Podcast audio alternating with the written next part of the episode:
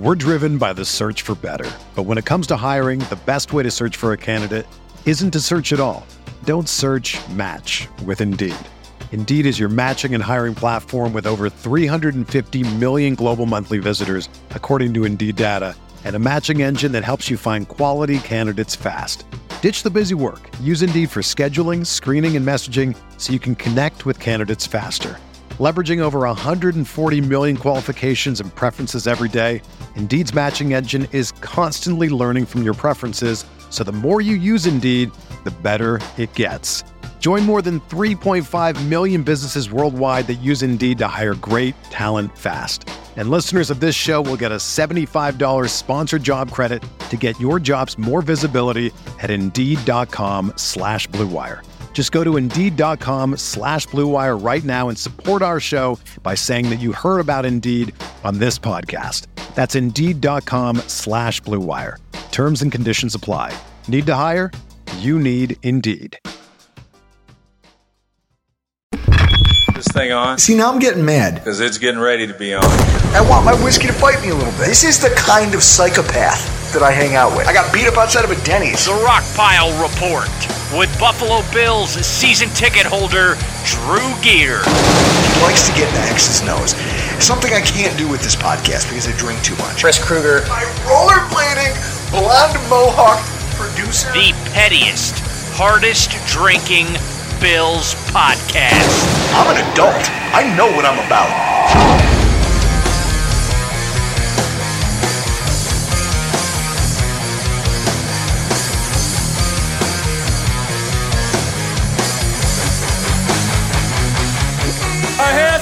Y'all, listen to me. That's 2 wins in 5 days. Snow, rain, 2 plane trips, man. Guys going down, guys stepping up. That's a hell of a job!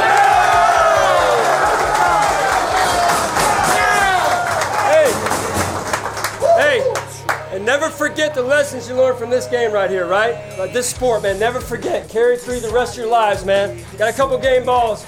I need one, please. I think that was a pretty darn good pass right there, 17. 14, great catch, baby. Tim settled. Where's that little kicker we got? Where is he? Hey, I know what you're doing already. I think we got a Victory Friday coming up.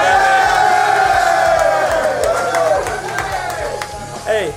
I make that call. Yeah, you got it, boy! Yeah! Welcome, everybody, to another edition of the Rockpile Report podcast.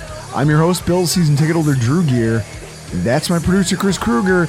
And that was the Buffalo Bills. Head coach Sean McDermott and Josh Allen after their post-game, the locker room? Post-victory speech. That is such an odd thing for you to request to play after what you did last night to Twitter. Johnny Negative over here wants to play the most upbeat thing to intro our podcast. We're going to talk about it. We're going to talk about all of it. But first, Chris, on the table in front of you. Yeah, we each have surprises. Oh, boy. You have a surprise for me? Yeah, I do. So, folks, in front of Chris right now, because eating on a podcast is always, doing visual stuff on the radio is a good idea. He has a tin of wing dip in front of him. Is this like green chilies in it? I see. I need you to get in there. Green chilies. I want you to explore this wing dip because, Chris, I'll vamp while you do. For those of you who know or listen or have ever been to one of our tailgates, Chris is a dip aficionado. He doesn't do a lot that I give him credit for, right? This podcast, I guess he's okay at hockey. I don't know. I refuse to go watch him play because it's on rollerblades, and that's not real hockey to me. But the guy can make a dip. He's a vicious dip connoisseur. And so this chicken wing dip that's here in front of you is something that the discussion I had with someone about it is that it could rival yours in terms of not only complexity of ingredients and recipe, but also just in preparation method. Now, you've taken a couple bites of said wing dip. It's not hot. You need okay, so you're so, and I'm not talking temperature. I'm talking the amount of heat that you need in a chicken wing dip. It's not even on my level. Okay, so you don't think that this is spicy enough? No, it's not even close to as spicy as mine. In terms of the flavor profile, though, just the overall flavor, take spice out of the equation. It's not bad. I mean, I don't know who made it. Who do you think? If you had to guess, if you think about, you just asked, well, what's in there? So those are poblanos cut up in it. There's 3 different types of cheese. There's seasoned chicken. There's various seasonings mixed in. It's been spiced to create a certain flavor profile and layer flavors into it. That's not bad. It needs more heat. So who made it? If you had to rate it on a scale of 1 to 10, with 1 being the wing dip some asshole brings to your tailgate that literally they put like just a brick of cream cheese and then like a bottle of the bottled blue cheese dressing. And then pre-shredded chicken? No, pre-shredded cheese. Yeah. Or with 10 being your wing dip, where do you rate this? If you had to give it a score. I'd put it at a 6.5. And if it was just a little spicier, what would you give it? Probably closer to 8.5, 9. There's no spice to it. That wing dip belongs to Iman Azizi of Q42 Barbecue, who was at my house yesterday for Thanksgiving. He brought wing dip to Thanksgiving. It was one of the greatest inclusions for the day. Yeah, Iman needs to have some heat. There's no heat. Tell me, though, you're not going to eat that whole thing. I can eat this. I see you going back to the well for more chips. It's good. It's there's no heat. Part of it's the fact that he used his Q42 Kansas City rub. That's some of the flavor you're getting. The turbinado sugar in there, the sweet knocks down the heat a little bit. I think what he was going for is, I know that this party's going to be a lot of, you know, a bunch of people of varying age groups and whatever else. Yeah, your vegan brother's going to be there. We'll get to that in a minute. But no, so that's your surprise. Iman's wing dip, and I like the fact that you're getting more cultured in terms of, hey, you're not the only guy who can make a dip. I smell a dip off. I'd like to see if Iman can actually challenge you for the crown. I mean, he's a pro cook, so yeah, he probably can. Let's see it. So as we switch surprises, it falls in line with what Larissa's original statement was on Kyle, who will be with us later. Wait, so you met a man on the internet to come over. He's coming to our house? He's coming to our house. And then I took it one step further with, you met a man on the internet from Seattle, and he's coming to the house, and you've never met him? I have it over here hidden. Oh, boy. Yeah. Oh, you're gonna give out our address to some rando who's gonna put moonshine in the snow. Yes. Yeah, Ryan Rhodes, listener to the podcast. I got 2 of them here. Oh my God, that's moonshine. Yeah, this isn't like store bought. No, this isn't your hacky. Stuff. We put some cherries in it. No, that's the moonshine, Chris. Do you remember the last time you ripped a whole shot glass of that? And half a shot glass. Okay, so guys, the last time Ryan Rhodes gave us moonshine, I did a full shot. I got home and I sat down on the couch next to my wife, and she just smelled me and she goes, "Jesus, how drunk are you?" I go, I didn't have that many beers. So your dad drank a whole glass of it. So listen. So the guys, listeners. So the podcast gets started. We upload it, or at least I leave. Chris is left to his own. All he has to do is upload the show, and I'm going to upload it to the internet. And it never, like, the audio doesn't make it. So I'm texting Chris going, Chris, when is the show going to get uploaded? He texts me back at 10:45 in the morning and goes, dude, I just woke up. That half a shot just train wrecked me. After the Colts win, after the Bills beat the Colts in that playoff game, my dad, my uncle showed up at my house. My dad takes that moonshine out. He's already half in the bag. He pours up like half a pint glass of it. I go, Dad, you better watch out with that. He takes a huge pull off it and just goes, wow, straight gas, and proceeds to sip his way through it and then take a 3-hour nap on my couch. Rhodes, you're a monster with this stuff. Yeah. I love it. I got to be able to convince Jessica to have some of this. At some point, she said, this is what I poured. It's the peach. Ooh. And then the other one is strawberry lime. I saw the pink. I was like, oh, my God. Yes. I want to get in there. Yeah. All right, well. Here it is. Rhodes, here's to you. Here's to the 8-3 Buffalo Bills. Hey, you know what I'm thankful for? Our Moonshine. Listeners. And the fact that they know that we like to get fucked up and do podcasts. No, here we go. Down the hatch. It's so smooth. It's smooth. It's so smooth. Like, I could drink a glass of that. Oh, yeah, I could drink a pint glass of this and then wake up in the front yard in my underwear in a lawn chair. God. In the middle of January. This stuff is deadly. Rhodes.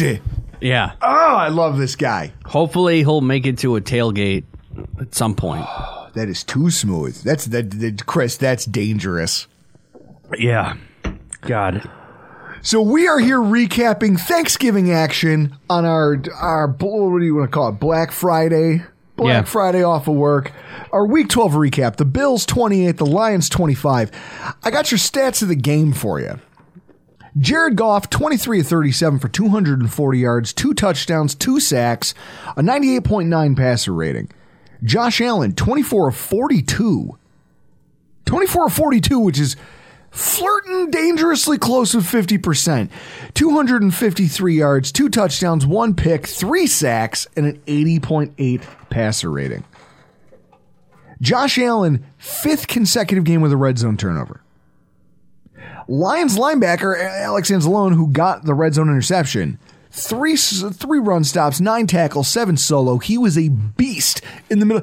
Chris, how many plays did you see that Thor-looking motherfucker just making? How many plays did he save for the Lions? There was a couple. Over and over again. Like, there's a play where it's a pitch and catch to McKenzie, and McKenzie has, like, nothing but field in front of him because they ran vertical routes on the outside, and Anzalone just happened to get a hand on him and drag him to the ground by his shirt. It's like, oh, my God. It's so close. Oh, he was a monster for him. Cornerback Dane Jackson, team high in coverage snaps with 41. While Elam and White, they were the lowest. They combined for just 20 reps combined on passing downs. The Lions, 3 for 3 on fourth down conversion attempts, which is well beyond the league average for even attempts, much less conversions. Wide receiver Amon St. Brown, 9 of 10 for 122, 1 touchdown, 68 yards on throws, less than 5 yards from the line of scrimmage. Wide receiver Stephon Diggs, 8 of 15, a game-high 15 targets for 77 yards, 1 touchdown, a long of 36 to set up the game-winning field goal. Chris, your Thanksgiving. Delicious. As I'm eating, we, it was like, I think it was last week or 2 weeks ago, I happened to be watching a video of Gordon Ramsay on YouTube on him making a turkey, and Jess took one of the elements from that to the turkey, which was she took some bacon and laid it on top across of the breast of the turkey, like 6 or 7 slices of bacon right on top of the turkey. And that bacon was legit. All right. Yeah. And then it was one of the moistest turkeys that I've had in a while. My dad smoked a turkey once on his like little Weber grill that he had when my parents were divorced. Mm-hmm. This might have been 08, 09, somewhere in there. Like, I remember the turkey that my dad got was, like, so big the lid didn't close on the grill. Yeah. That's hilarious. That's, like, that turkey that my dad made, best turkey I've had. Until now? No, this is, the one that we had yesterday was second. All right. I've already had leftovers on a sandwich, turkey sandwich. Well, you got to do that night of, too. See, that's the thing. What you got to do is you got to have a few glasses of bourbon. I chose alcohol. Well, as my nightcap yesterday. Well, so did I. I mean, what do we look like, Chris? A couple of teetotalers over here? Of course we had a couple nightcaps. Yeah. But I'll be damned if I didn't have my turkey sandwich at 1 a.m. as I'm watching Sicario for like the 80th time. Well, we had our party was myself, Jessica, her mom, her stepdad, and her son Benton. Her stepdad does not eat turkey. He's got like a weird... His taste buds are like messed up. All right. I don't know how you cannot like turkey. Like I just... Or go ask Mark Smith. My brain does not compute that. So we had an 18.5-pound turkey for four people. So there is a lot of leftovers. So go. I will be having... I had a turkey sandwich today. I'll have one tomorrow at work and Sunday at work. You know what the key is? You refrigerate the... For all you fat kids out there listening, you refrigerate the gravy. And then when you're making your turkey sandwich, you heat up the turkey, but you leave the gravy cold and you spread it on your bread like mayonnaise because it's congealed. And then it hits the heat of the turkey and it kind of liquefies again, but it doesn't run all over the place and make a mess. Yeah, that's how you get real fat. That's only a fat person would know that. Hey, listen, you don't get to 350 pounds without knowing a trick or two. My Thanksgiving couldn't have been better. We hosted at our brand new house. My brother came over, helped me hang a 70-inch TV above the mantle I built, above the fireplace. Had everybody over. Bridget, Iman, their daughter came. My parents came. My brothers came. It was a great day. I decided that I was going to brine a turkey for the first time. Well, this is the first turkey I've ever made. I've never roasted a turkey. And I did it in a roaster pan. Here's what's fucked up about brining a turkey. You're pumping it full of salt, and obviously there's herbs and spices and aromatics and other flavors that are working their way into the meat. But that salt content causes it to cook faster. Then you put it in a roaster pan. Roaster pan is more efficient than your standard oven. Because it's smaller, it's more compact. That makes sense. I was the whole time. My dad's like, "Well, you better start temping that turkey." And I was like, "Dad, I'll start. It should take 5.5 hours. I'll start temping it at the 4-hour mark." At the 4-hour mark, Chris, the breast was 180 degrees. It's already 180 internal. So, but and this is what I love, because I've got Iman Azizi. And I've got Dave Gear, veteran of dry-ass Thanksgiving birds, thanks to my mom. Mom, if you're listening to this, you know you suck at turkey. We give you crap about it every year. You dry it out every year. The two of them helped me save that bird by pouring the au jus. Now, what I did was I brined it, then made a barbecue-style rub, a dry rub, out of, I didn't put any salt, but I did smoked paprika, rosemary, onion powder, garlic powder, basically like you were trying to do barbecue. Mm-hmm. Did the powdered the outside of the turkey, made a butter with it, packed it in under the skin, shoved it full of garlic and lemons. So we put a bunch of lemons in a foil tin with that and the au jus and everything else, just tightened it up, sealed it as tight as possible as soon as we carved it, piping hot. It re-energized that meat. That was the best turkey I've had in 10 years. And I'll tell you what, those lemons, they soak in those drippings and the au jus. Oh, see, this is a fat podcast. I already want a turkey sandwich. Now, here's one thing I did find awesome about the day is that I learned everybody wants to fight Chris. At least a third of the people I know want to put their hands on you with violence, Chris. How does that make you feel? I'm fine with it. In fact, it started because Bridget, Iman's wife, goes, I'm going to kick Chris's ass when I see him. I caught that joke during the last podcast about gender identity politics. And he goes, she goes, I'm going to beat his ass when I see him again. And my dad goes, hey, get in line, lady.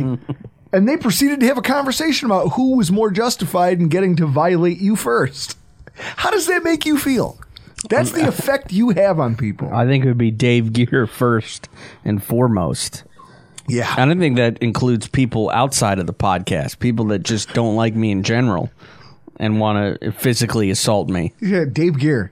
Dave Gear, top of the list. Didn't I remember I copied and pasted a text he sent me once. It was basically just, I'm going to hit you in the throat when I see you again. Yeah. He said, he goes, forward this to your friend. Oh, but no, the real coup de grace, right? There's two things here. First of all, I missed the end of the game because I was outside grilling portobello mushrooms because my brother is a vegan now. My brother and his girlfriend, I love them both dearly. But a vegan on Thanksgiving is one of those things that you just go, what? Come on. Are you joking me? But honestly, it saved not only my day, but everybody's day. It saved everybody's day. If you guys only pay attention to our Twitter, I don't know if you could tell, but I was a little bent. It saved everybody's ass that it was just me and Troy standing out by the grill cooking these damn portobello mushrooms. You know, I'm out there. He and I are making small talk, having a couple beers. We're catching up because I haven't seen him in forever. And then slowly people started filtering out of the house because the game had ended. They're like, oh, Drew, you missed it. I go, no, I didn't. Because I'm not trying to have my son. I'm not trying to have my son reiterating more profanity. Apropos of nothing. Yeah. Chris, do you have that clip? Which clip? My son. I mean, I can pull it up and play it through the microphone off of my phone. Yeah. It's a clip of... Yeah, it's me tearing down the fourth wall, guys. Yeah. Well, I'm a bad father when it comes to football. Kansas City Chiefs game, my son falls down a well. We obviously joked about it on the podcast. That night, they go home. My wife takes him home, and they're sitting there. He's eating dinner, and he's watching the football game from his high chair, and he goes, Daddy talks to football. And you want me to play it? I want you to play it for the listeners. Daddy does what, buddy? Football. He talks to football. What does he say? Football. So realistically, and it's not even the way he says it. It's the furrowed. Like didn't he stick the K on that? This kid can't enunciate. There's so many words he doesn't enunciate properly. He stuck the K on that. Not only that, but he furrows his little brow and gets this angry look on his face. I'm not going to be that dad. No, Chris. I'm turning over a new leaf. This Drew Gear is going to be a better human being when he watches football, at least at home around his children. So it was in everybody's best interest that I went outside. I didn't see the Diggs touchdown. I sure as hell didn't see whatever the Lions did to get the lead. And I didn't see the game-winning field goal or any of Josh's heroics or any of it until well after it had happened. And it's in everybody's best interest that that's the way the day went. Because we went on to have a wonderful evening. We all ate, we drank, we had fun together, we laughed a ton. It was just one of the best Thanksgivings. I'm really happy that the Azizi clan spent their day with us. Like, I love those guys. They are family to me. Like, it's one of those things where friends become family. That's Iman and his group there. And yeah, I'm trying to keep my distance from being in that group. You don't want to get sucked in? I don't want to get sucked in to where, like, no, we're friends. I don't want it ever to be a point where you consider me family. Ever. But so you guys heard it. My son, now mind you, he hasn't said it again since. We had a conversation about it. We said, listen, that's only a term used during football games. You don't ever say it at school. And also, it's not a good thing to say. So you shouldn't say that. And he goes, okay, Daddy. And he doesn't say it again. But now I have to be a better human being. So you know how you do it, Chris, is you don't watch the end of Bills games. You just sequester yourself. When you feel the urge to violently curse, maybe throw a piece of furniture, you just extricate yourself, which is what I did. Now, this game, so not only is that gross, but then, Chris, I woke up this morning. Not only did I feel good about the way I left last night, the way the game ended, the way the day went. Long-standing tradition, I want our listeners to tweet us at Rockpile Report. Let us know what you think about this. My yearly tradition, because everyone has Thanksgiving traditions, right? Yeah. What's yours? Turkey. Just, hey, I have turkey every Thanksgiving. Some people is like, oh, I go to a certain place or I see a certain... Turkey. My tradition, the longest running tradition of, I want to say it's a decade and a half. Ever since I've been just a single bachelor dude to now... I have a thing that I do. I wake up the morning after Thanksgiving. I get up. I go to the fridge. I open the container of stuffing. My mom makes an amazing sausage stuffing with sage and all this stuff. And I take a big scoop of it. Spoon, fork, doesn't matter. Big cold clump of stuffing, huge. I mean, like the size of a baby's fist. And you cover that in ketchup. And then you eat that. And then you use that utensil to stir your coffee. So that every time you take a sip of it, you're getting hits of the stuffing. That is the way you wake up the day after Thanksgiving. Just another fat guy move. My wife caught me doing it this morning, and she goes, "What the hell was that?" So I explained it to her, and she goes, "I would rather have caught you putting whiskey in your coffee at 8 a.m. than to know that this is what you're doing." Which is worse, being a morning alcoholic or liking a little coffee with some stuffing traces in it? Tweet us at Rockpile Report. Is this, like, it's not that terrible. I messaged Greg Thompson and Aaron Quinn from Cover One about it. And Aaron Quinn's response was, "I don't get it. You have a job." He goes, "You have a good job, a great wife. You have a family. He goes, you have everything going for you, and yet you choose to live like a feral animal." Yeah, that makes total sense. Well, what else are you supposed to do after a game like that, Chris? What else are you supposed to do? I mean, that thing was a nail-biter against the Lions team on a 3-game win streak that's been playing tougher football this season than we've seen from them in a decade.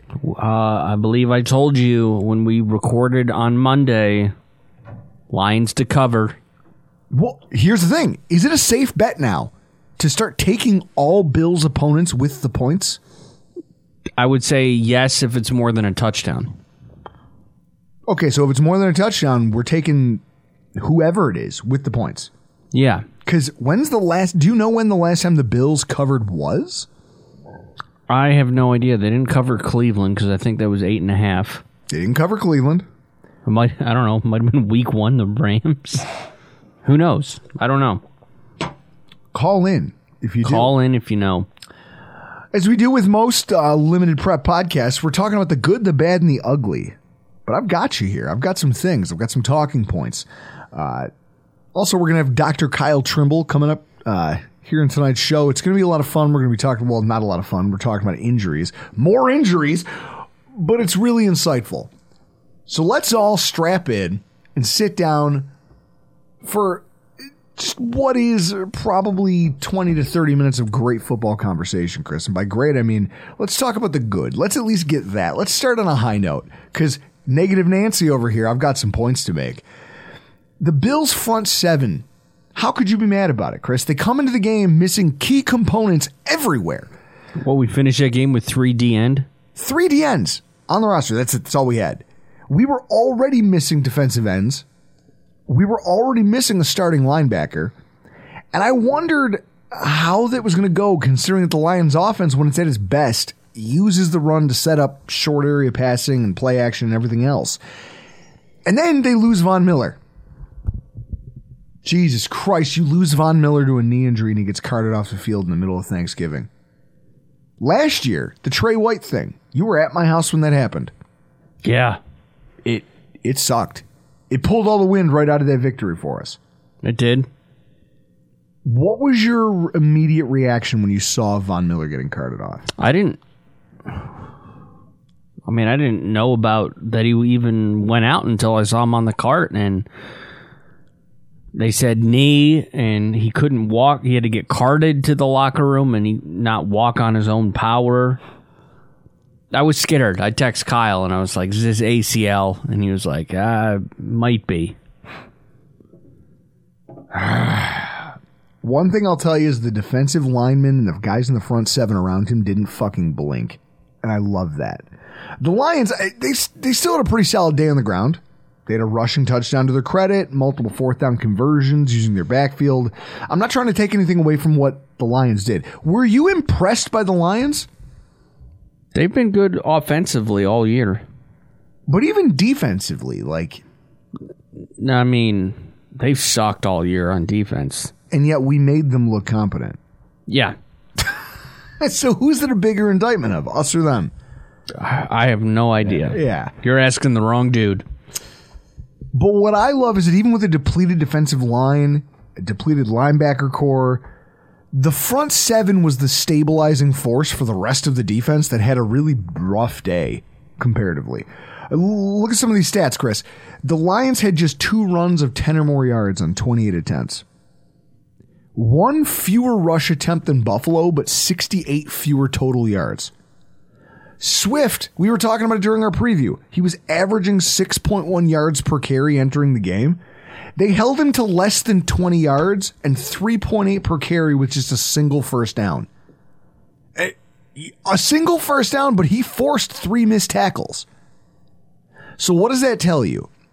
If he's missing a tackle, but he's still averaging, like if he's forcing missed tackles and still getting that little yardage, it tells you that it's probably a defensive lineman and there's a linebacker right there to clean him up.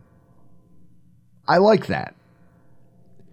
And then you go, even after losing Vaughn in the first half, I could absolutely see a world where your defense just falls apart, right? Yeah. That's your star. That's well, your they did star say, defensive they line. Did say on the broadcast that it looked like, I think Tracy Wolfson said it looked like all of the gas was taken out of that Bills sideline watching Vaughn get carted off. Yep. And they came out of that locker room in the second half, still posted 3 tackles for loss and a sack for a safety. No quitting those guys. Ed Oliver. Talk about, like, at one point in the broadcast, Tony Romo mentioned it. He goes, he's playing like an MVP today. He's playing like the MVP of the day. Ed Oliver was a monster in this game. Not just the 2 plays that got him all the recognition, but just you go back and you watch some of the run plays that got blown up in the backfield, or run plays that were supposed to go one way and the running back was forced to bounce it to the other side because Ed Oliver was. Now, Chris, they started this game. The Lions came in missing 2 of their starting guards. Yes. So it makes sense that a guy like Ed Oliver should be able to have this type of a day, right? Yeah. I'm happy to see it. It reminded me of that Thanksgiving game back in 2019. If you guys remember, Connor Williams, the guy who is currently the starting center for the Miami Dolphins, he was the guard for the Cowboys. And he was playing very good football as a rookie. He goes out with a knee injury, and they bring in Xavier Suofilo. I don't know why. I remember the super hyphenated last name, Suofilo. And Ed Oliver immediately has that ridiculous, just like, what was it? Was it a strip sack? What was the... I don't remember. There's a play in that game where he just blows up Dak Prescott in the backfield. And you're like, oh my God! I know Star Lotulelei had an interception in that game, but Ed Oliver had a monster play. And it's because they put that other guard in. The second they put a backup in, he beat that guy like a drum for the rest of the night. He did that to the Lions guards all game. And if they didn't double team him, he was too much for them. Matt Milano, or should I say Defensive Player of the Year no one will ever vote for, Matt Milano, was literally everywhere. He was in every single phase of the game. How about AJ Klein, Chris? AJ Klein, we sign him. He's on another football team. We bring him back. Yeah, I made fun of him on Monday. I know. And yet here he is, and he's making his presence felt. He made a couple plays. I saw it. I noticed. It's like, how do you not love what that group did? It was impressive. They made the game-changing plays. When you think about what the Lions were trying to do on offense, right? Yeah. Everything was short. Everything was short, and everyone kept saying, well, and even myself, I catch myself because I go, they were dinking and dunking and dinking and dunking. Well, that worked for reasons we'll get into, but also fucking they were doing it because the defensive line was all over these guys. Even in the second half, when we didn't have Von Miller, the defensive line was all over them, and they knew they didn't have time to sit back in the pocket. So there was no deep passes dialed up. And when you look at Jared Goff's numbers deep, they're not great. They're really not good. Yeah, he doesn't have an arm. Another thing I thought was awesome about this game, Chris is going to hate this, Isaiah McKenzie. Don't worry, I noticed him too. Isaiah McKenzie finally made an impact. And when you look at how it happened, it was interesting. Chris, in the notes. Yep. I have the chart from Next Gen Stats that shows all of his catches. Yeah, his route trees. All of his routes. There's something that sticks out to me when I look at that. It was the first thing that popped into my head, and I kept thinking it when I was watching the game. Take that game he had yesterday and compare it to the other times he's been impactful for this team. Week 16 against New England, because Chris, let's face it, he hasn't done much. Correct. Week 16 against New England, 5 of his 11 catches, including 4 first downs and a touchdown, all of them come down the field on throws of more than 14 air yards. He had some flares, some small stuff near the line, but his biggest plays were open field grabs down the field. Week 3, 2022 against the Miami Dolphins, the Heat game. Our guys are dropping like flies. We're shuffling guys in and out of the lineup. In that game against Miami, 5 of his 7 receptions all came within 6 yards of the line of scrimmage. Typical McKenzie usage that we've gotten used to. And it's frustrating because you compare that to the New England game. You compare that to this game and you go, fuck, you did nothing. And you were one of the guys who was the most heavily targeted on the entire team because you're the most you're the healthiest wide receiver we have. Diggs is having whole body cramps. Gabe Davis has a bum ankle. You're the guy. And unfortunately, we're only going to use you in this capacity. Meanwhile, you bring him into this game.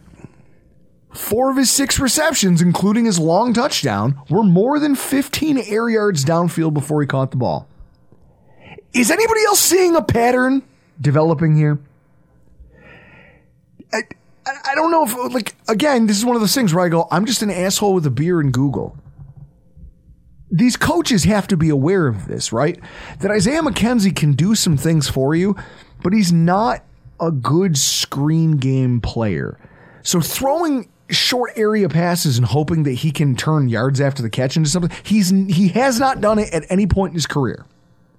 This season, his expected yards like per attempt versus actual yards, it's like 0.1 off, which means where he catches the ball, he doesn't create anything afterwards. The second they stop using him in that like screen game capacity, this shallow cross, the Cole Beasley roll, I'll call it. The second they start actually targeting him downfield like a real wide receiver, look at what happens.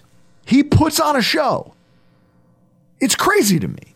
And he still had his mistakes. He still had moments where Iman and I are yelling just about how he's a great athlete who's not a great football player. True. But you can't. Chris, 96 yards, leads the team. Catches a touchdown. Somebody had to do it. That's in the bucket. An in the bucket touchdown catch over the shoulder. Do you know how hard that is?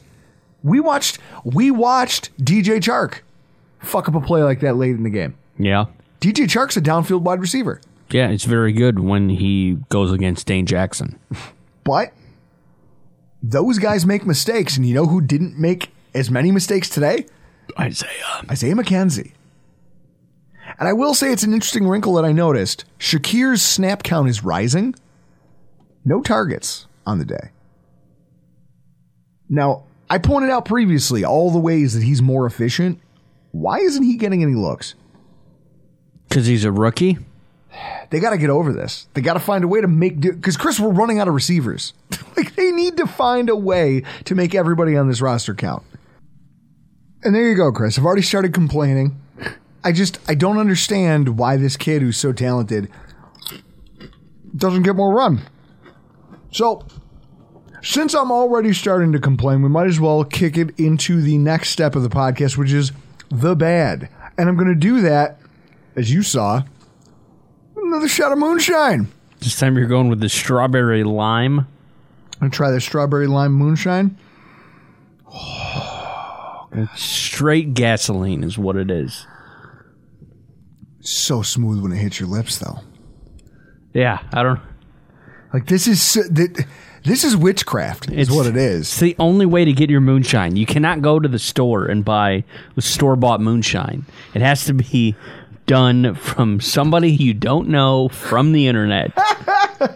We're both going to go blind down here? Yeah. Whatever. I got Wing Dip. I've got Montucky. I've got moonshine. I'll call my wife and tell her I'll be home when I can see again.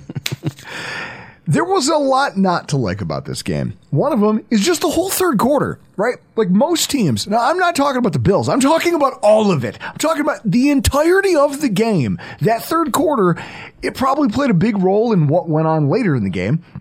For us, for our Twitter account, for everything. Most teams go into the locker room after the first half of football, Chris, and they make adjustments and they come out with a revised game plan that's intended to correct some of the team's first half mistakes. True or false? Sounds true. I tweeted out right before half, considering the way our coordinators had crafted first half game plans that both seemed to play directly into what the Lions were trying to do. Like I don't know, they needed to go put their heads together and come back out with something better. Holy shit. Chris, I would have preferred both teams just left the building rather than subject us to what that third quarter was. I want to run this down for you because I feel like people go, well, it wasn't that bad. Let me spell it out for you. Both teams averaged 4.3. Like if you combined all their statistics together, they averaged 4.3 yards per play. 20 individual plays that resulted in either zero or negative yardage, a red zone interception, a safety, a missed field goal from under 30 yards, and just 2 points scored. That is one big pile of shit. The crown jewel. The crown jewel of how bad and just embarrassing. Like if you were trying to show somebody who wasn't from the U.S. what American football was about, and you showed them that quarter, the crown jewel is the Jim Nance. It is. That was Chris, still there is to watch. Jim Nance. Well, I don't believe in jinxes, but he hasn't missed it ever. Yeah, he didn't miss a kick all year. Well, it's the fucking Money Badger. Do you know what a douche? Like, I get douche chills when I hear Money Badger. Who? First of all, that's not a game, and that's not a name anyone gave you. You wanted to be the Honey Badger, but somebody already had it. Yeah. Tyrann Mathieu. So you were like, what? I'm so money. Like I'm such a money kicker that I'm going to be the Money Badger. It's not only a stupid nickname, but it's one that no other human being would have given to him. So, you know, he made it himself. I hear it and I cringe. So if anyone was going to embarrass themselves on national TV, like it needs to be the Money Badger, doesn't it? Yes. At a certain point, I was watching this and I had to remind myself that the Browns game was last week. This was Brownsy. And for anybody wondering about that Twitter tirade towards the end of the game, I can almost promise you that it was a combination of whiskey, my turkey cooking related frustrations, and having to watch that quarter of football. And then it got worse later in the evening. Yes, it did. That whole thing was a comedy of errors. It was a disaster. And I'm certain anybody who didn't have a horse in either race, any fan that didn't have any ties to either one of these franchises, was probably watching that wondering how either of these teams are winning games at an NFL level, much less eight of them. Take that quarter of football, shoot all the tapes in the backyard, and then burn the scrap left behind. Like, that's it. That's what you do. The team would rather watch you mow the lawn shirtless, Chris, than rewatch that quarter. A lot of people would. A lot of people? Yeah, most importantly, Jessica would watch that. That's fair. How? I don't know. I love that we're eating on a podcast. Yeah. We're going to start doing more of this, I think. Well, you know, I'm sure our listeners love it. Well, you know, I think it was one of your rants last week. Somebody's like, they need to take professional out of their bio. No, it's professional in the sense the way it's produced. The equipment we use. The equipment, the way it sounds. Nothing about the content is it means professional. I'm drinking moonshine and talking about football. Like, and what? Eating at the same time. I'm eating a chip covered in a really delicious wing dip.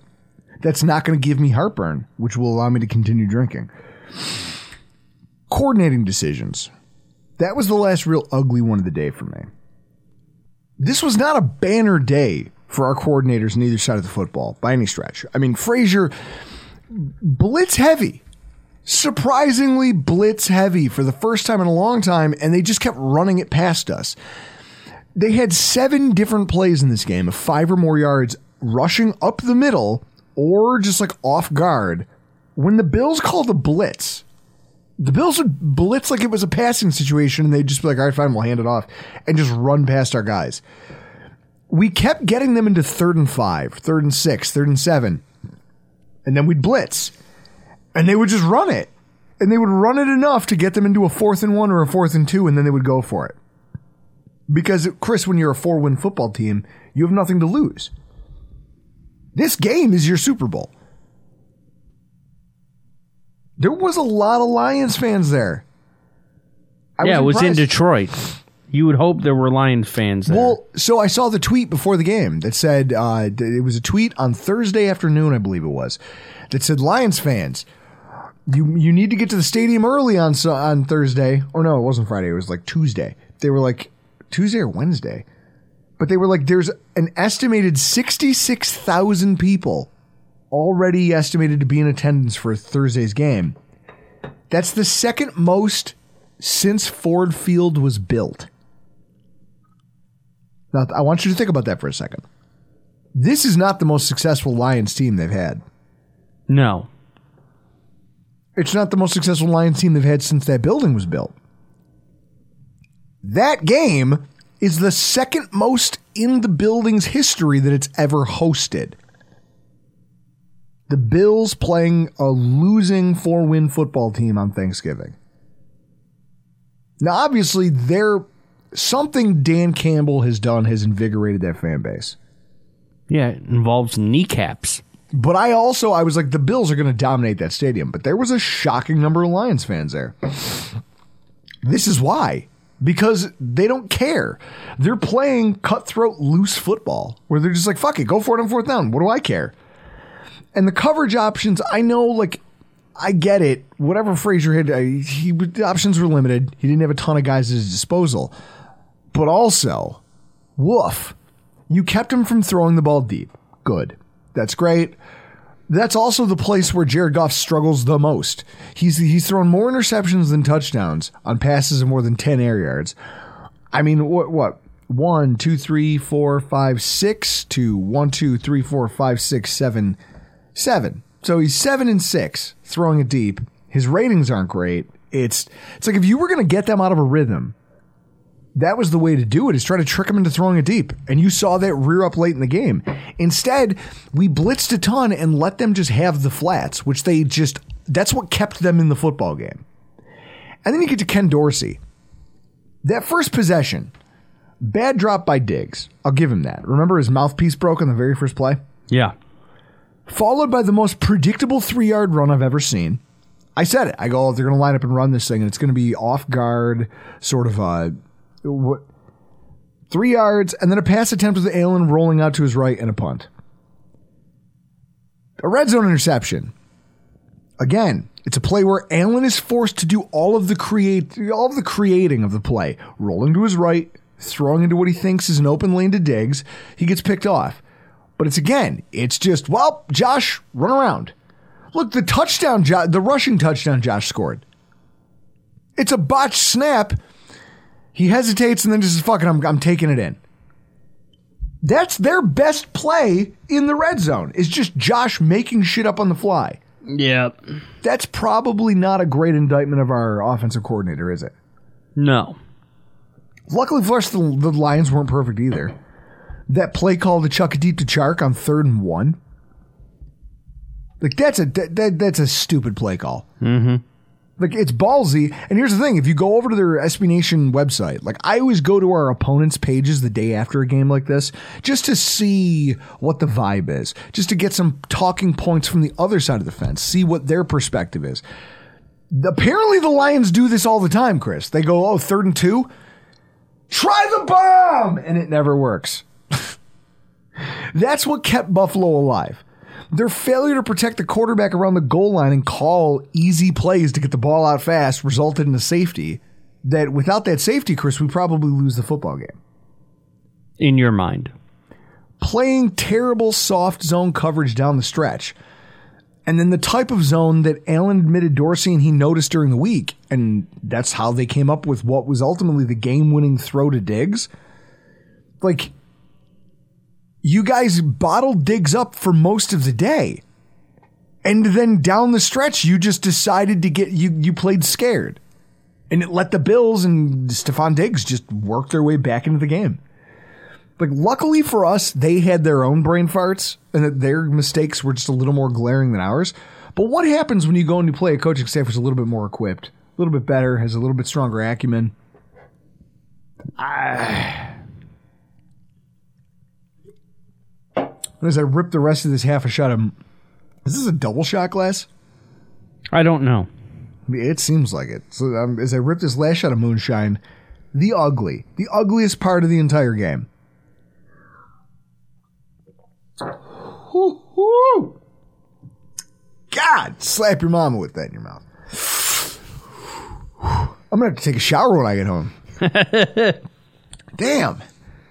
Dane Jackson and Christian Benford is cornerback one and cornerback two. Holy shit, Chris. That was bad. Awful. Like, I didn't drink a ton yesterday. But if I was gonna, this might have been one of the reasons why. I kept telling Jess, like, I think since the first quarter, I was like, they're going to target Dane Jackson in coverage. That's the only person that Goff's going to throw at is Dane Jackson. He led all of our cornerbacks in targets. Just look at the numbers. Dane Jackson, 6 of 9, 76 yards, 6 first downs allowed, and a touchdown. Christian Benford, 3 of 3, 52 yards, 3 first downs. So Benford wasn't targeted often, but when he did, they completed him. But here's what's the most damning. Hold up. Yep. Speaking of, you're talking about this, Sal Capaccio tweeted this out 6 minutes ago. Bills cornerback Christian Benford is week to week with an oblique injury. When it rains, it pours. When it rains, it pours. Luckily, this might actually help us because it's going to force the team to go, look, we can't baby. We don't have the luxury. And maybe this is the problem, Chris. They feel like, because like you think about what you saw. The most damage done to our outside wide receivers was done by Amon St. Brown, Lions' number one wide receiver. All three of the completions Benford had were by St. Brown. He crucified Dane Jackson. In total, he was 6 of 6 on plays where he was targeted on either of our quote-unquote starting cornerbacks on Thursday. I think that the team has been, like, we need better options outside. Dane Jackson and Christian Benford alone are not enough to sustain you against any football team with a decent starting wide receiver who can play the boundary and a better than, let's call him average to slightly better than average quarterback. Yeah. This, I don't want to say blessing in disguise because obviously not having Benford as depth is a problem. Xavier Rhodes, though, is a pro. He's acclimating with the system. He's getting to know the scheme. Benford's presence has allowed them to baby Kaiir Elam and Trey White through this process. They've been on a pitch count in this game. Like, Chris, I've never seen it before where a guy said, they say he's ruled out with a foot injury. Oh, his foot is hurt. He can't play. And then they say, yeah, now he's healthy enough to play.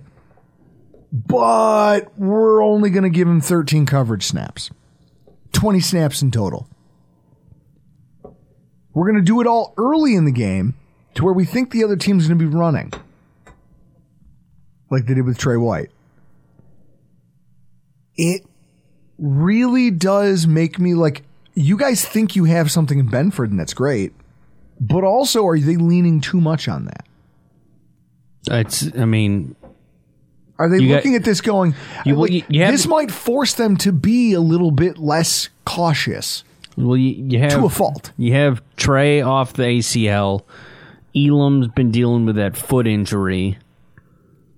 So it's like, when are you going to let go of the 1 year recovery time that we're on with Trey White and just let him come back and play? And same thing with Elam with his foot injury. It's like, look, turn him loose if he's healthy, because I've never seen that before where a guy, like, they say, well, he's healthy enough to play, but also we're not going to. Yeah, like how, like most football teams, if you're healthy enough to play and you're considered a starter, you start. by halftime yesterday, how are you not watching what Dane Jackson does? And your halftime adjustment is, Trey, I know we had you on a pitch count, but you got Elam, not you, even Trey. Yeah, Elam, you got to go there. You got to get in place of Dane Jackson. We need to rotate you in with Dane Jackson.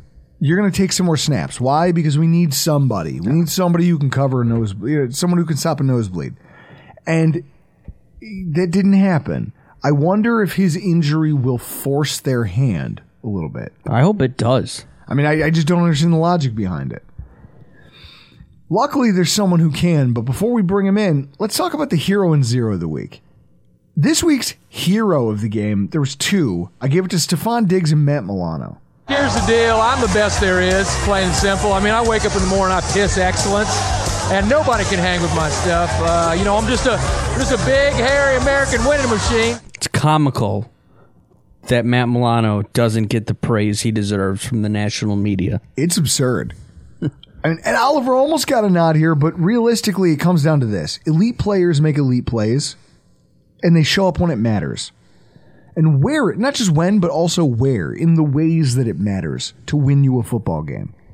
Our day was essentially saved by the performance of our two best players, or at least two most complete players right now. Like, obviously, Josh Allen is he's playing through an elbow injury right now because he is our most talented player. True or false? True. Okay. But in terms of being a complete football player, where everything you do just piss excellence. No one can hang with your stuff. It's Matt Milano and no one else. It's Matt Milano and Stephon Diggs. If you're looking at guys on each side of the ball, that's it. And look at Matt Milano. Again, without Edmonds riding shotgun, he has nobody there to help him. Tied for the lead in run defense snaps, 3 solo run stops, 5 tackles, 1 tackle for loss. Played a heavy amount of coverage, only allowed a 50% completion rate, 35 yards, and had a pass breakup. He gets the fumble recovery. When he did rush the passer, 9 times. 3 pressures, 2 quarterback hurries, and a quarterback hit. Like, you go back to last week. Pretty successful. Last week when he scooped up that fumble and basically, like, saved us on what should have been a touchdown drive. Yep. Everyone goes, oh, look, he's great. Look at this. He's in every single phase of the game. He's making an impact, and he's doing it well. He's everywhere. And then he leads your defense in, like, snap percentage. He only came off the field a handful of times. That's incredible.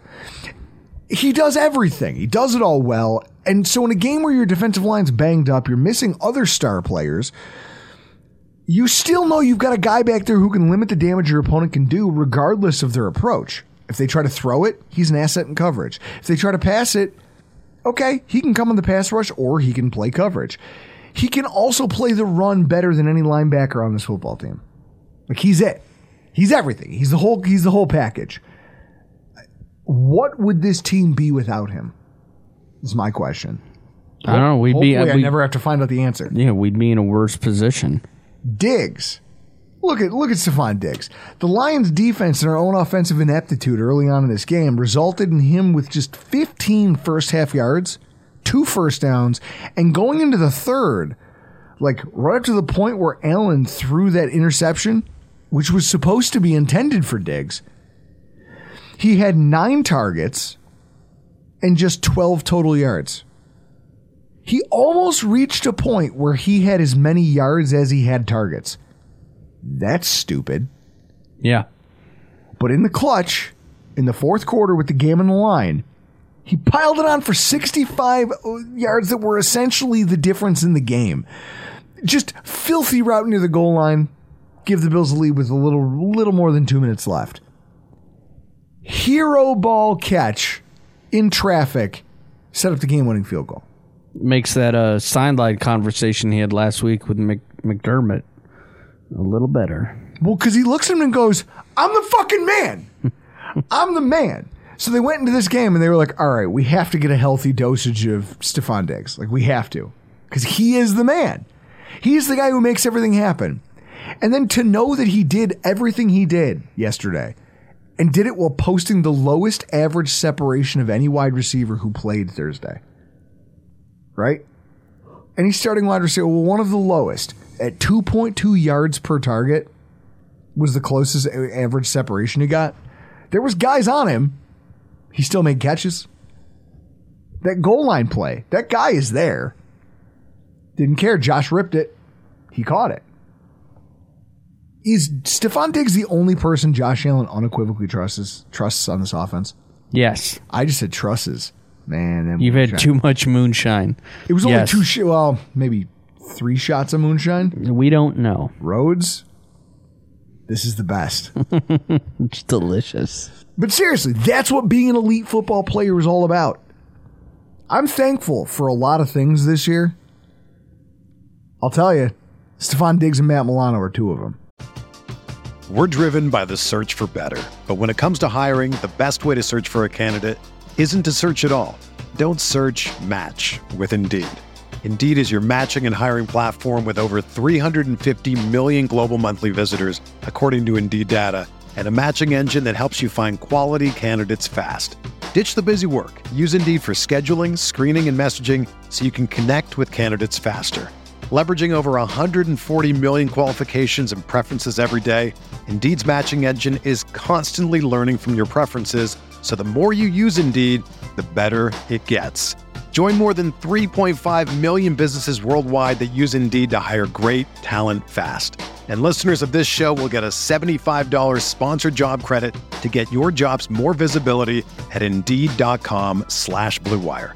Just go to Indeed.com/Blue Wire right now and support our show by saying that you heard about Indeed on this podcast. That's Indeed.com/Blue Wire. Terms and conditions apply. Need to hire?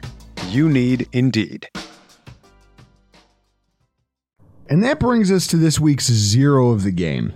And honestly, Chris, the zero this week, it's not a person. It's not a thing. Or at least it's not a tangible concept. It's more just this thing that sucks the life out of every game I'm watching of the Buffalo Bills this season, and it's the injury bug. You folks fell on your face. You get an F- in my book. Once again, the Bills have found themselves under siege with more injuries. As the team's trying to get healthy, it's like every time they take two steps forward, they take two steps back. And I don't know much about any of these injuries. It's one of the more frustrating parts about this. But luckily, we have resources. And this content creation community we have is just overflowing with people that we can collaborate with. I love the fact that we can turn to at times like this. Just an incredible resource for Bills fans everywhere. Doc, if that stethoscope is as freezing cold as it was yesterday. Dr. Kyle Trimble. I'm going to shove it right up your ass. BangedUpBills.com.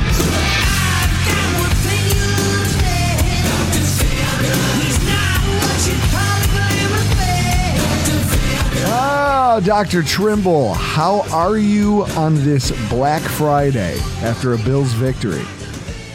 A little tired. Chasing kids? I'm doing pretty good. A little tired from yesterday, and the kids are driving nuts, but that's par for the course. Yeah, you ain't kidding. Luckily, there was enough people in my house to watch my kids. It was actually nice. There's so many people who love to see your kids when they're this young that they actually do like, oh, no, I want to hold your kid. I want to play with your kid. You're like, this is the best. I could go a whole day without having to really – you take him for the day. This might be the best part of hosting these types of things, I'm finding out. So, Kyle, this morning I texted you and I was like, hey, buddy, you around today? Because I don't know what's going on, but this is one of the biggest storylines to come out of this game, and it's probably the thing that chaps my ass the most. More injuries. You know, we were already going into this game without Tremaine Edmonds.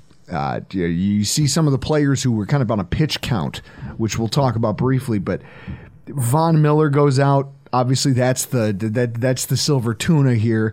Deion Dawkins and an ankle injury. If we're going to unwrap all this, I just want to start with we'll ease into this. So first off, the ankle injury for Deion Dawkins. What did you see when you go back and you look at that?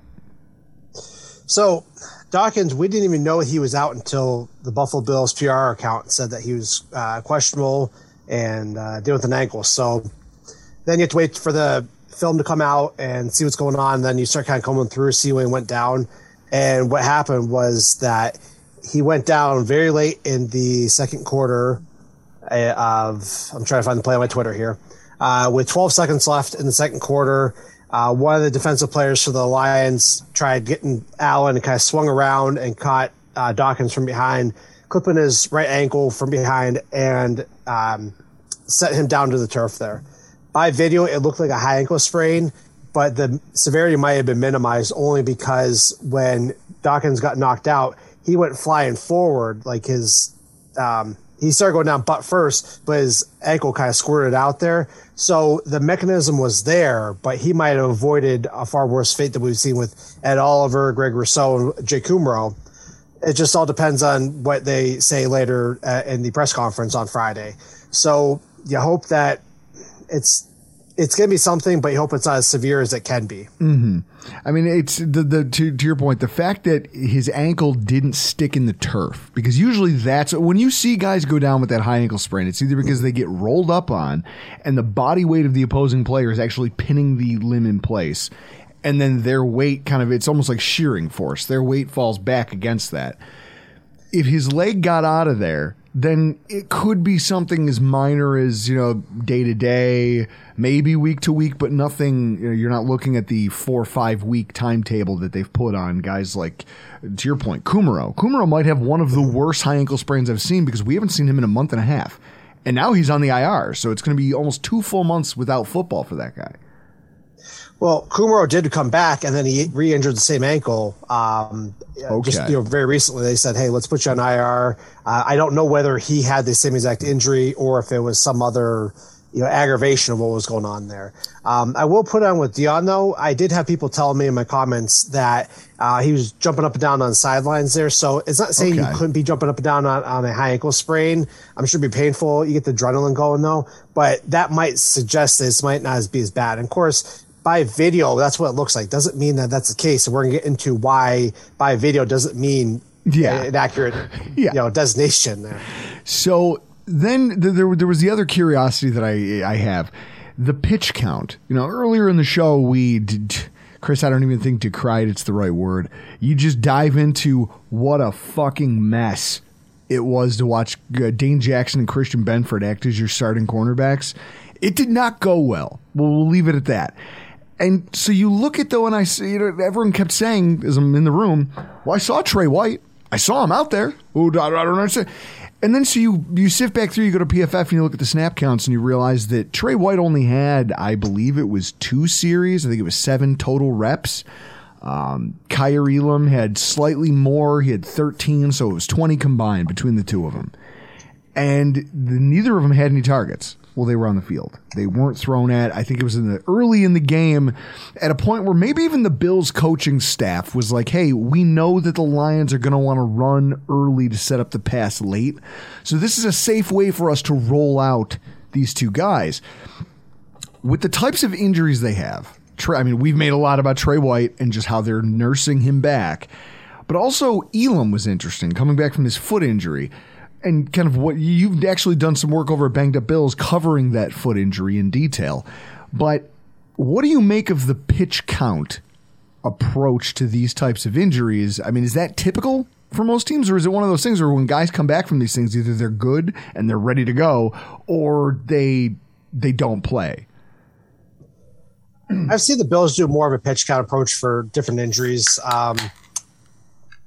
It makes sense for the Trey White thing because that's his first snaps in a year. We knew that he wasn't going to go full bore into it, even with that longer timeline we saw with him returning. We knew that he wasn't going to be 100% out there and playing at all pro level league. That was a given. So it was really interesting that they had at a hard. I think they said 15 snaps. Pro Football Reference at 16. That puts him at about 23%. But I'm sure that they didn't say, we're going to play him in 23% of snaps or 25 or whatever. Like there wasn't, I'm sure they had numbers that said, we're not going to go over that. And, kind of like what you see baseball, they have a certain pitch limit. I don't care whether you're in a perfect game or not. You're not going over 85 pitches to have you. So they probably said that. They probably want to get his feet wet, see how it was there. I don't know how they came up to that number, but I'm sure it was workload management. Like they have a lot of that stuff in-house on how they get guys ramped up. Like they have a formula. I think we even talked about this in the summer episode that I was on, where they have an idea of how much workload they want to expose a guy to and how to ramp them up appropriately, instead of saying, let's just see how you do for a series or two and see if you can handle that. So the Trey White was more cut and dry. The Elam thing, I didn't even realize he was on pitch count. But you mentioned that just because I was so focused on the game and then the back and forth with that. He is coming off of what looked to be a low ankle sprain, possible bone bruise in week 9. What's interesting is he told Elena Getzberg of ESPN that he had originally suffered his injury back in week 5 against the Steelers. I went back and found that clip and saw what was going on. There wasn't anything on video to suggest that he suffered an injury at that time. Like, they announced what play it was and everything. So it was real interesting that he said, hey, I injured my foot back in week 5. It was designated as such. And then he suffers a re-injury in week 9 and they designate it as an ankle there. So there's something going on with that foot ankle complex, but it's just that he's practicing full all week and then he's still on pitch count with that. So I don't know whether they did that just to say, let's get you in there if we need to. We have two good, healthy guys in Jackson and Benford, but we've seen the team do some weird things, but if that's just their way to... Chris could have played cornerback as well as they did. Yeah, that's true. Chris could have covered Amon. Chris could have done the same job covering Amon St. Brown that Dane Jackson did. Let's go. Let's be honest. And, you know, if they have a reason behind this stuff, they've had good reasons for everything they've done. So even when the public questions it, they've had good reasons. And I've learned not to question them in that. So if they want to pitch count Elam and White to do it that way, then it worked. We got the win. So it's one of these things where you've got these guys, they're slowly being worked in. It'll be interesting to see if they, because I'm sure the coaching staff is going to go back and watch that tape and have the same reaction we had watching it live, where it's Dane Jackson's instincts. He's just not physically, he's in the places to make plays. It's just that his head's never around. There was a play halfway through the game where the quarterback took off and ran, and he didn't know what to do. He froze in the open field. He's like, do I cover the pitch man? Do I cover the quarterback? And instead he didn't either and just froze while Goff ran past him. And it was one of the more I think that this was an embarrassing game for him. It'll be interesting to see how they ramp those two other cornerbacks back up, because realistically, those are the guys you expect to see starting for this football team if they're at their healthiest and their most competitive. So then there's the big, the 800-pound gorilla in the room. And we start talking about the Von Miller stuff with this clip that Chris harvested from somewhere on the interwebs. Chris? Yeah, it's from NFL Now, Ian Rappaport.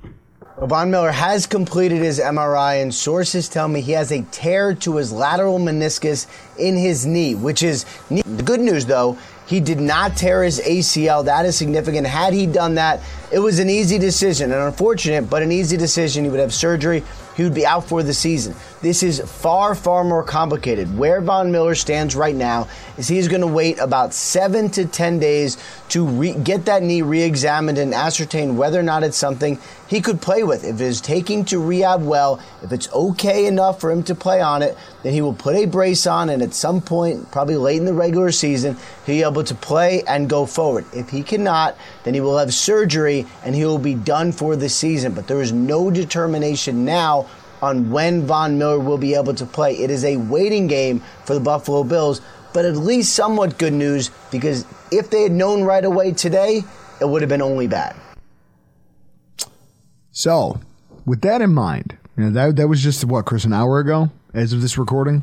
Yeah, that's when he put it up on his Twitter. Okay. So, Kyle, you're listening to that. You're hearing this. You're thinking about obviously, you've been reviewing this in your own time since the game ended, because there's been people tweeting at you about it, and you obviously have your own brand that you're working on over there. First of all, it sticks out to me as funny that this is the Detroit Lions field that the NFLPA specifically put in its memo that they wrote to the lawsuit that they're, I guess, for whatever it is they're doing in terms of the field conditions, the fact that they're suing and they're saying, like, we believe, like, in terms of dangerous fields, the one that they used as their example is, look at this cheap ass field in Detroit.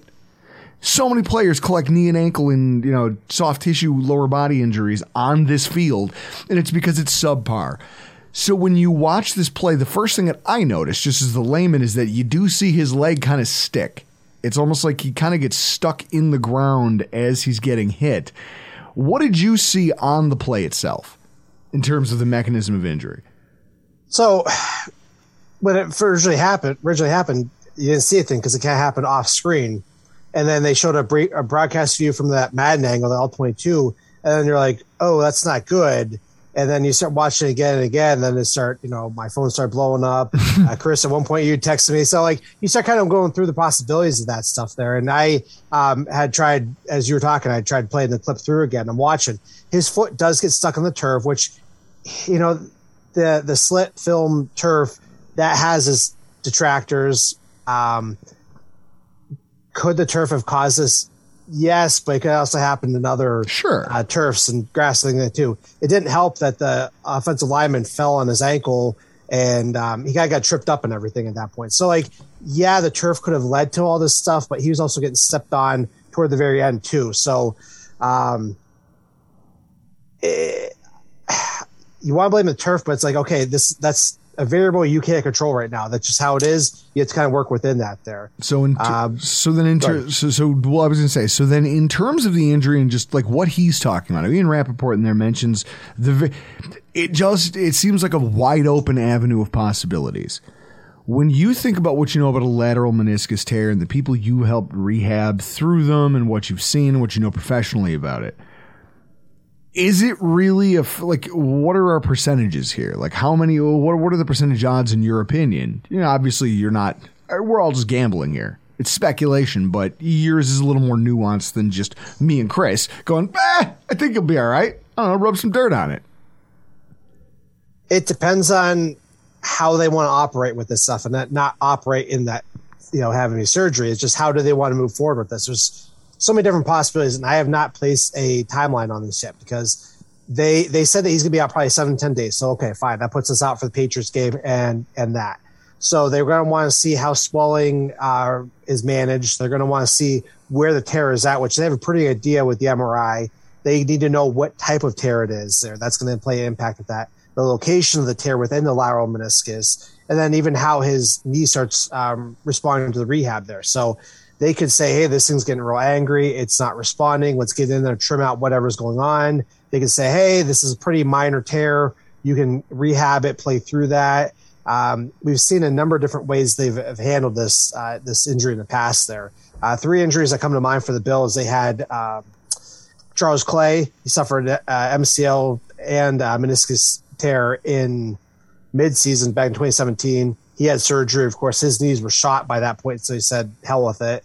And then you had Kelvin Benjamin, who suffered a meniscus tear, played through it and really struggled, but he managed to help them get to the playoffs in 2017.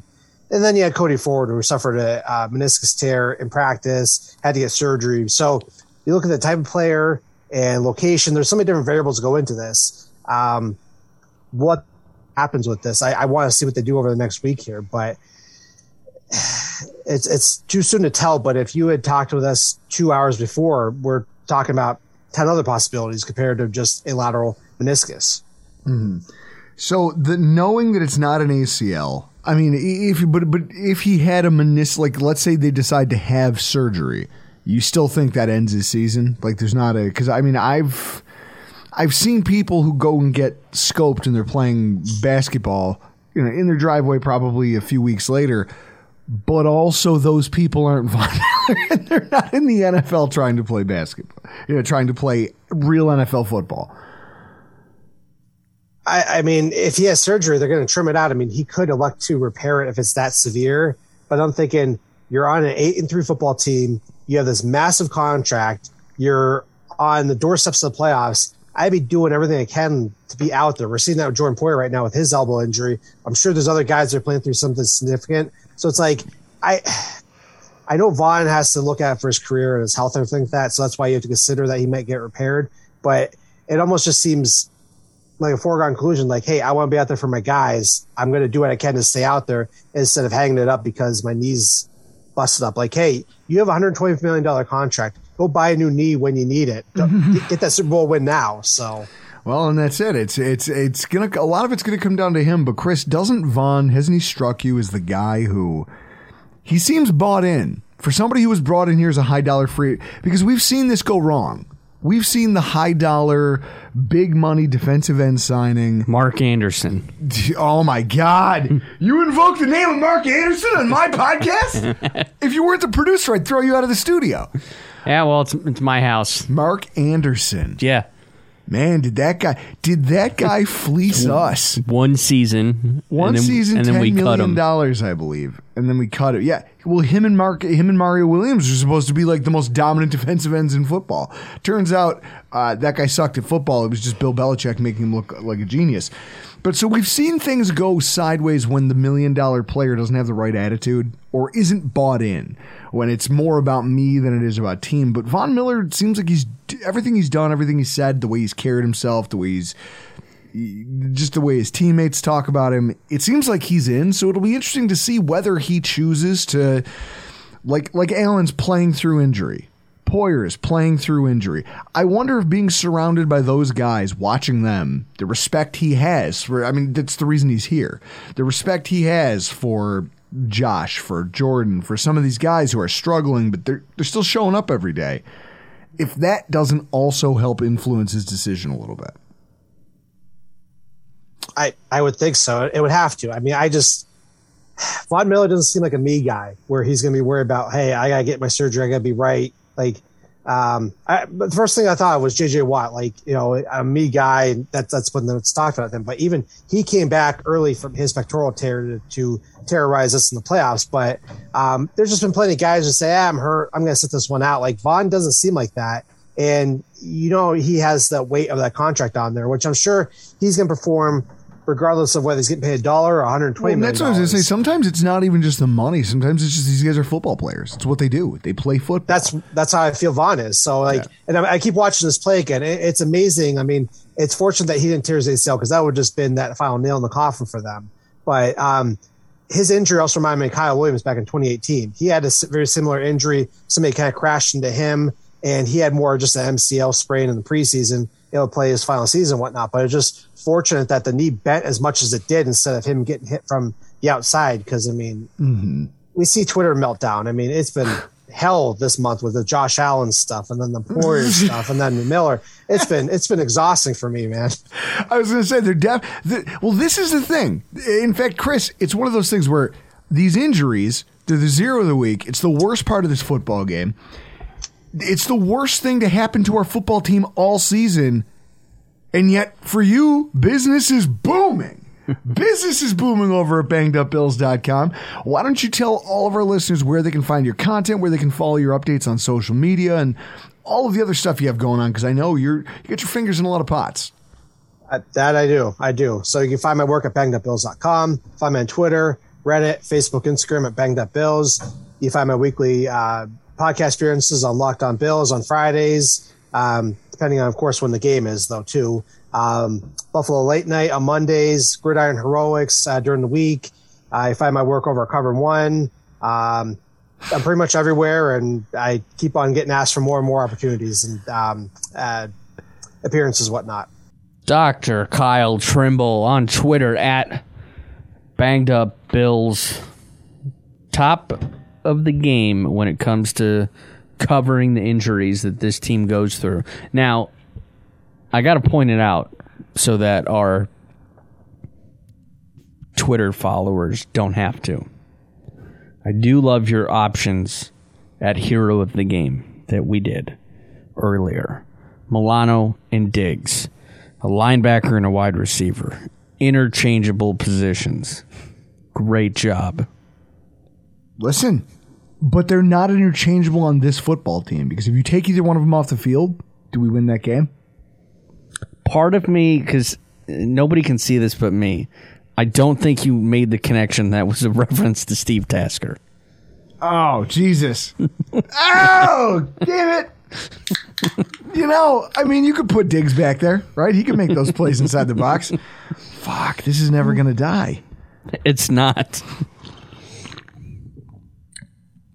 Final thoughts as we wrap this up. A win is a win. A win is a win is a win, which you refuse to acknowledge. Hey, we won the game, but I didn't like how we did it. Doesn't matter. We won the game. That's what I like. I don't like a lot of things. A win is a win. Okay, so I don't like a lot of things. I don't like the fact that, like, so I got into a protracted back and forth last night with Cover One's Greg Thompson. On Twitter, publicly, and in DMs. Oh, and in DMs. He and I go at it. I'm not backing down from him. He's a smart guy. He's a smart guy with a great head of hair and a wildly receding hairline. Guess what? I'm not scared of you. We can have a... It's like he and I... He says it all the time. He goes, you're one of those people who you have... You're smart enough at football that I get angry at you when you say things that I think are stupid. And that's why we fight. So... Here's what. No, I'm going to tease this because we're going to announce what the bet is as part of our preview show. All right, for the New England Patriots. But Greg and I will say, have created another stake bet.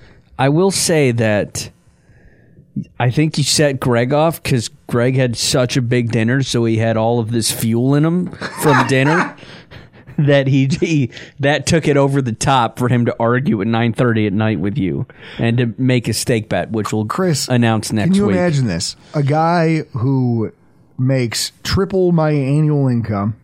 Yeah, he makes a lot of money. Who also has his family in his house. It's odd that he has a pair of children, a wife who loves him. He's got the... And at 9:30 at night, the only thing he's doing is arguing with Drew Gear in DMs on Twitter.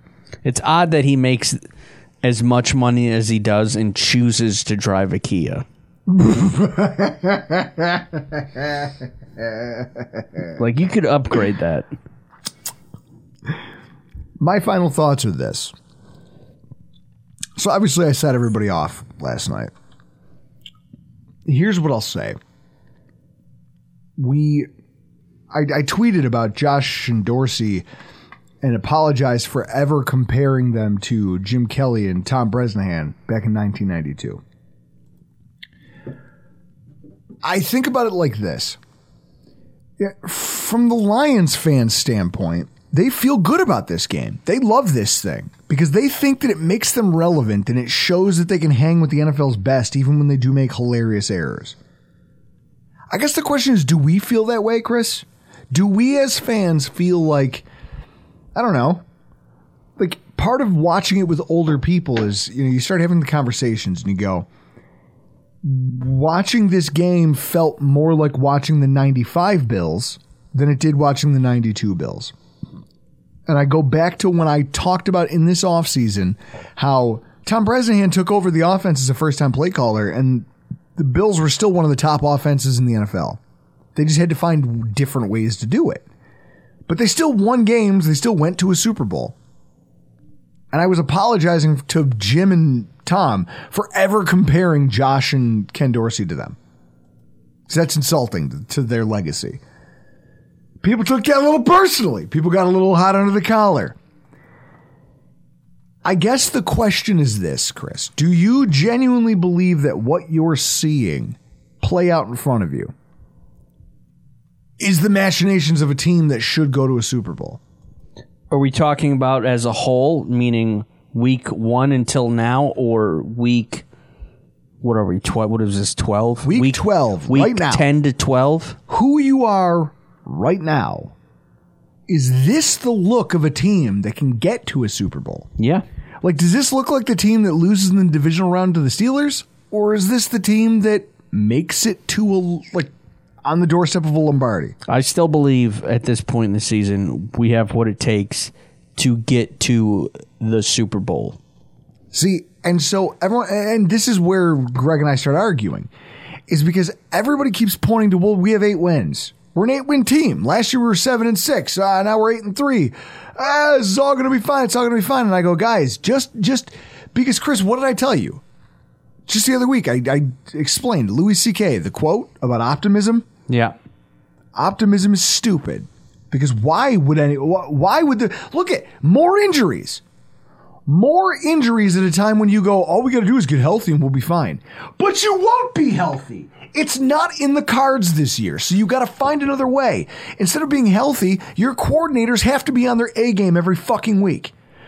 Every week that goes by, I watch these coordinators look like people who don't deserve their jobs sometimes. And what I see is we lose more star players. They struggle more. And I get it. Obviously, you need talent in order to win NFL football games. But also, this coaching staff has been lauded for too long about how great they are, their acumen, their feel for play calling. Well, then why do you need a whole bevy of all-stars when in reality, if you're a great coach, you should at least be able to... I'm watching what the coordinator for the Lions is doing. Is he a great coordinator, Chris? That whole staff could be fired in 2 years. The Lions have had a great offense all season. Their defense is what the issue is. I think they've... And they schemed up a game that gave the Bills trouble. Yep. So I get some of our own injury stuff, some of our own things... Also, some of our coaching decisions, some of our play calling, some of just overarching choices that we're making make the Lions defense look competitive. That's a problem. It's a problem. And so I point to this because everyone's going, well, look at all the people the Bills are missing and they're still 8-3. Yes. But also, you know who else was 8-3 last year? The Ravens. At the exact same point where we are in this season, they were 8-3. And then they rattled off 6 straight losses because injuries just became too much. They kept losing players. They didn't get healthy. Everyone kept waiting for it. It's like that, oh, there's a stand-up. This is not happening. Do you know the show? Yep. Ari Shafir's Comedy Central thing. There's a guy where he gets called up to do a seminar. Well, he gets a gig that he thinks is comedy. And then it's like, oh, you're going to give an hour-long dissertation on note-taking to a bunch of business school students at, like, a very prestigious university. And he's like, I know what you're thinking. How'd you get out of it? And he's like, I didn't get out of it. And it was not okay. And it did not go well. That's what happens to you sometimes. Sometimes shit just doesn't turn around. It just continues to get worse. You continue to get more of the same, and eventually you die a slow death. Why, Chris, potentially missing a left tackle, a depth cornerback, your star defensive end, missing one of your star safety tandem, missing linebackers, missing players for... Missing your other bookend defensive end. You're now going to be moving forward with, for at least next week, without both of your starting defensive ends. Like, this is the world we're living in, and people go, whoa, we're here, we're 8-win football team, it'll be fine. There is historical evidence to show you that sometimes when you get too many injuries, it will not be fine. You actually just can't. There just isn't a way to overcome that. So I'm just trying to provide a counterpoint. Greg took exception to it, started an argument. Now we have a stake bet. We're going to reveal the contents of that stake bet at the preview of our New England show. But I guess ultimately, Chris, I look at this and I hear the intro to the show tonight. Me, Grizzly, just negative Nancy, Debbie Downer. I hear that win and I'm more relieved that they didn't blow it than I am like, oh my God, I'm so pumped we won that game. Now, Greg calls that entitlement. What I call that is watching the talent you have, knowing what your coaches are being paid, knowing what your players are being paid in certain spots. You should be able to win a goddamn football game. And if you can't, then that means you guys aren't doing a good job. Your coaches sometimes need to win you a game. How many has Bill Belichick stolen this year? Their roster's not overflowing with high-end talent. No. And they're not coached by high-end talent at the coordinator position. No, but Bill Belichick is there, and he's stolen games all season long. It's why they're still in the wild card mix. So I look at that, and I say, what are you doing, McDermott and company? Why? What are you bringing to this? And then I see that post-game speech. Chris, did any of them seem concerned? No. Did Sean McDermott, like it almost seemed like he got a little choked up there for a second. He always does. They're not worried at all. They're loose. This is a team that just lost their star pass rusher. Did it look like any of them are concerned? Does Josh Allen seem like he, oh man, you know, this sucks, but he goes, hey, you know, we won, guys, but also we, you know, Von Miller's not going to be here for a while, so I don't know. We should just kind of take that. No, he just won a fucking NFL football game, and look at the look on his face. They're taking a day off today. Because this is what they expect. They expect this to be a rock fight. They expect this to be hard, especially now, especially after all the adversity they've faced over the last month. It's not going to get easier. Dawkins, Rousseau, the whatever's happening in our defensive back group. I don't know, Chris. It's all wonky. It's all weird, and yet they stay very steady, don't they? Yeah. Is this trusting the process? It is. We're going to have to do it. We're going to have to. We don't have a choice. Yeah. So strap in, bitches. Here we go. Guys. Monday, we are going to be recording our AFC's Roundup and our New England in Foxborough on Thursday Night Football. Yep. We'll have, I'm hosting a watch party here. I can't wait to give Mark Smith some of this moonshine. Dude, don't do that to Jillian. She can have some too. Yeah, but dude, you know what happens? Look at how loose he gets off Natty Bo. Natty Bo and Bush Light. You give him moonshine? Yeah. Dog, he's sleeping on your couch, not mine. You can sleep outside. I just look at this football team and I say to myself, this is going to be, it's going to be a wild finish, regardless of how it ends. I can't wait to see it, this divisional slate. Like, this is it. We're kicking it off. We're on the doorstep of what's going to decide the rest of our season. I can't wait. We're going to have Mark Schofield on the preview. We're going to be talking about the stake bet with me and Greg Thompson, which I think is a good one. I can't wait for you to hear the terms. It's going to be great, but for tonight, I got to get the hell out of here.